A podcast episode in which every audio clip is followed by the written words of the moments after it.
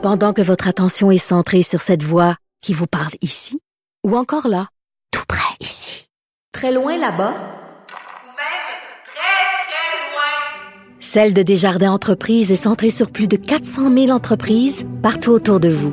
Depuis plus de 120 ans, nos équipes dédiées accompagnent les entrepreneurs d'ici à chaque étape pour qu'ils puissent rester centrés sur ce qui compte, la croissance de leur entreprise. Ben oui, on le sait. Martineau, ça n'a pas de bon sens comme il est bon. Vous écoutez Martineau. Cube Radio.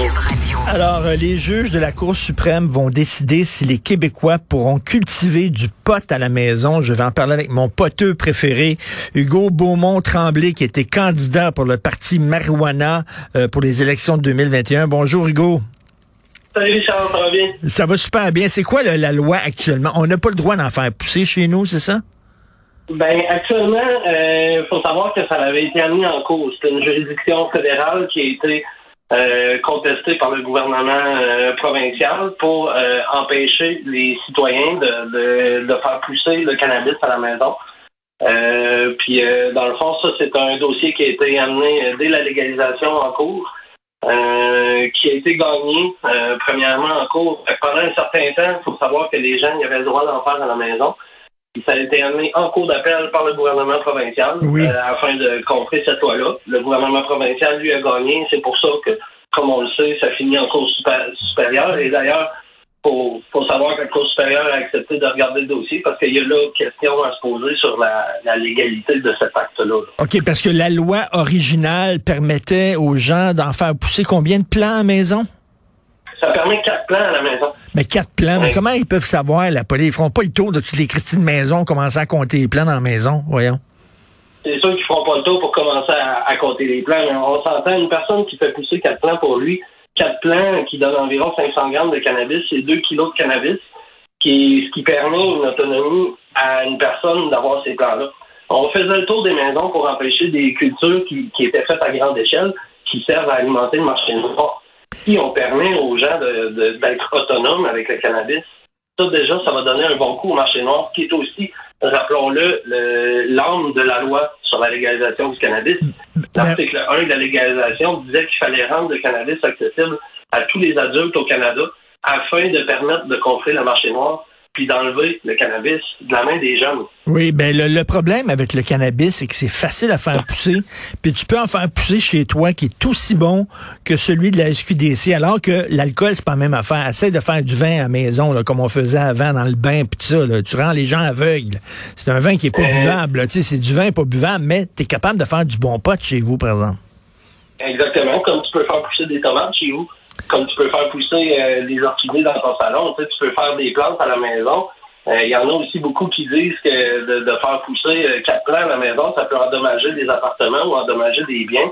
On parle pas d'une culture à grande échelle ici. On parle de quatre plants à l'intérieur d'une maison. C'est à la limite sain pour l'air. On parle pas d'une salle qui est pleine de plants avec l'humidité qui est hors de contrôle puis tout. là. Mais Euh, quatre puis- plans, quatre plans chez toi, là, Hugo, là, quelqu'un qui est un consommateur de potes moyen, quatre plans chez toi, tu es capable d'être indépendant. C'est-à-dire que tu plus besoin d'aller à SQDC. Puis c'est ça qu'ils veulent pas, le gouvernement. Ils veulent que tu ailles à SQDC parce qu'ils veulent ton argent. Ça vient nuire directement à leur modèle d'affaires. Ben même, oui. euh, euh, comme qu'on avait parlé euh, autrefois, même avec les accessoires, il y a un problème. Le, le modèle d'affaires de la SQDC, c'est un monopole.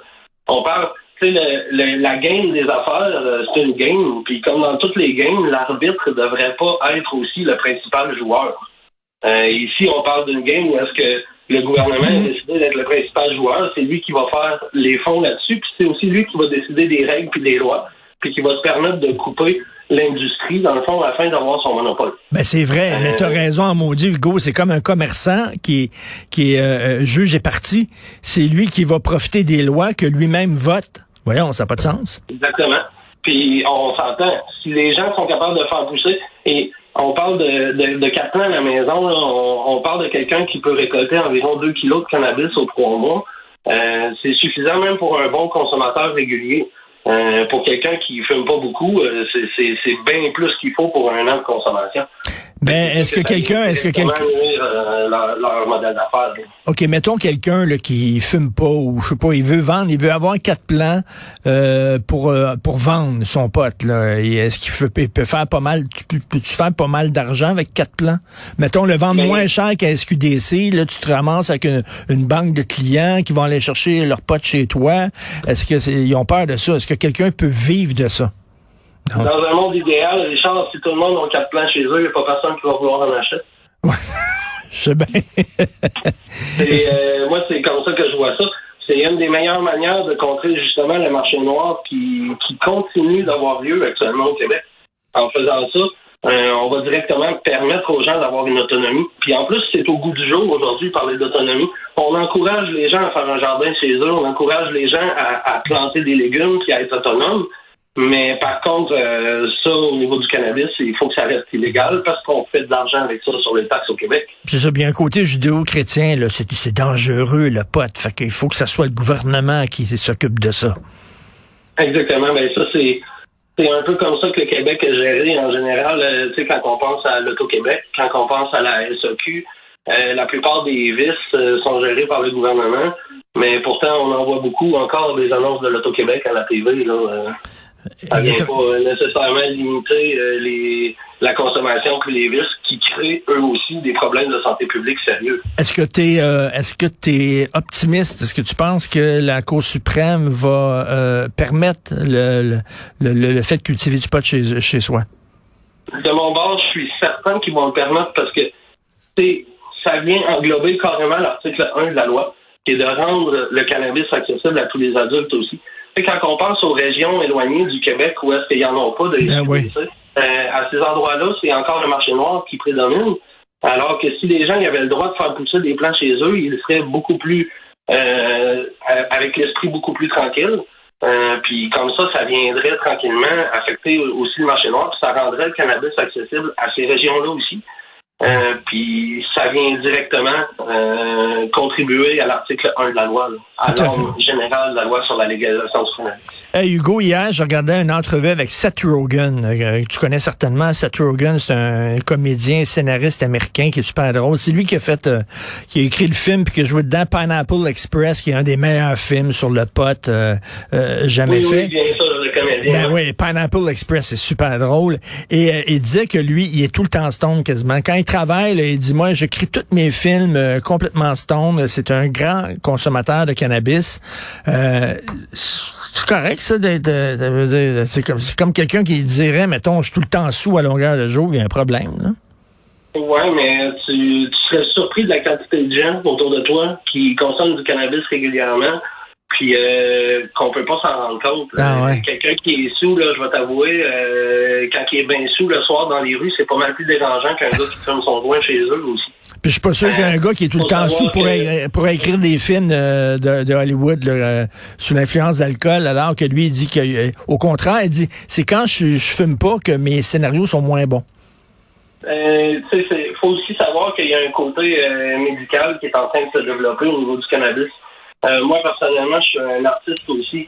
J'ai toujours eu, euh, euh, j'ai toujours eu quand même une bonne consommation de cannabis aussi. Là, je vais te l'avouer, Richard. OK. Puis, ça m'empêche pas du tout d'opérer. Au contraire, ça m'aide. Moi, j'ai l'impression que ça vient m'aider à contrôler un, un syndrome de TDA. OK. Ça m'aide à focuser. Ça m'aide à me calmer puis à me poser. C'est difficile euh, euh, de dire pour les gens qui sont médicales euh, à quel point ça peut les aider. Euh, Il y en a qui font l'expérience de ça euh, beaucoup aussi, puis qui se rendent compte à quel point euh, ça a beaucoup d'avantages. Je fais pas ici la promotion de consommer à tous les jours parce que toute dépendance n'est pas bonne. Ça, Mm. c'est important de le savoir. Euh, mais il faut savoir que autant qu'il y a des gens que ça va leur arriver de prendre une coupe de vin à tous les jours, euh, de, de prendre une bière ou deux à tous les jours, euh, c'est pas une, c'est une drogue qui va encore moins nous affecter euh, Ouais. dans dans, dans qu'est-ce qu'on fait dans notre quotidien. C'est considéré comme une des seules drogues douces. Euh, aussi, là, faut le savoir, l'alcool est considéré comme une drogue dure, contrairement au cannabis.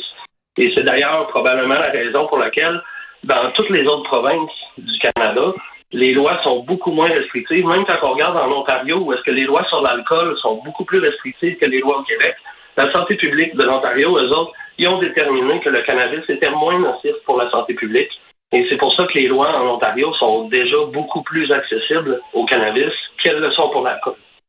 Ben, merci beaucoup. Effectivement, la CAQ sont pas mal plus sévères euh, euh, que les autres, un peu un peu plus prudes que les autres gouvernements là-dessus. Euh, merci beaucoup, Hugo Beaumont-Tremblay. bon pas, bon vendredi, mais bon pote dredi. OK, merci beaucoup, Hugo. Merci beaucoup, Richard. Passe une belle journée. Salut. D'ailleurs, mes collègues, mes collègues disent arrête de dire ça. Vendredi, c'est quétaine. Ça fait Tu T'as l'air d'un vieux mononcle qui essaie d'être jeune, là. Hein? Le papayot. Hey, les jeunes, bon vendredi, tu Non, non, arrête de dire ça. Même les matantes disent plus ça, là. OK, bon, c'est fini. Vous m'avez pas entendu. Bon vendredi, tout le monde. Merci beaucoup à la recherche euh, Florence Lamoureux, Alexandre Moraville-Ouellette, Luc Fortin. Merci pour votre excellent travail. Jean-François Roy à la réalisation, à la régie. C'est Benoît qui prend la relève. Je vais être avec lui à 11 heures téléphone parce que je ne pourrai pas être en studio. Passez un excellent week-end. On se reparle lundi 8 heures.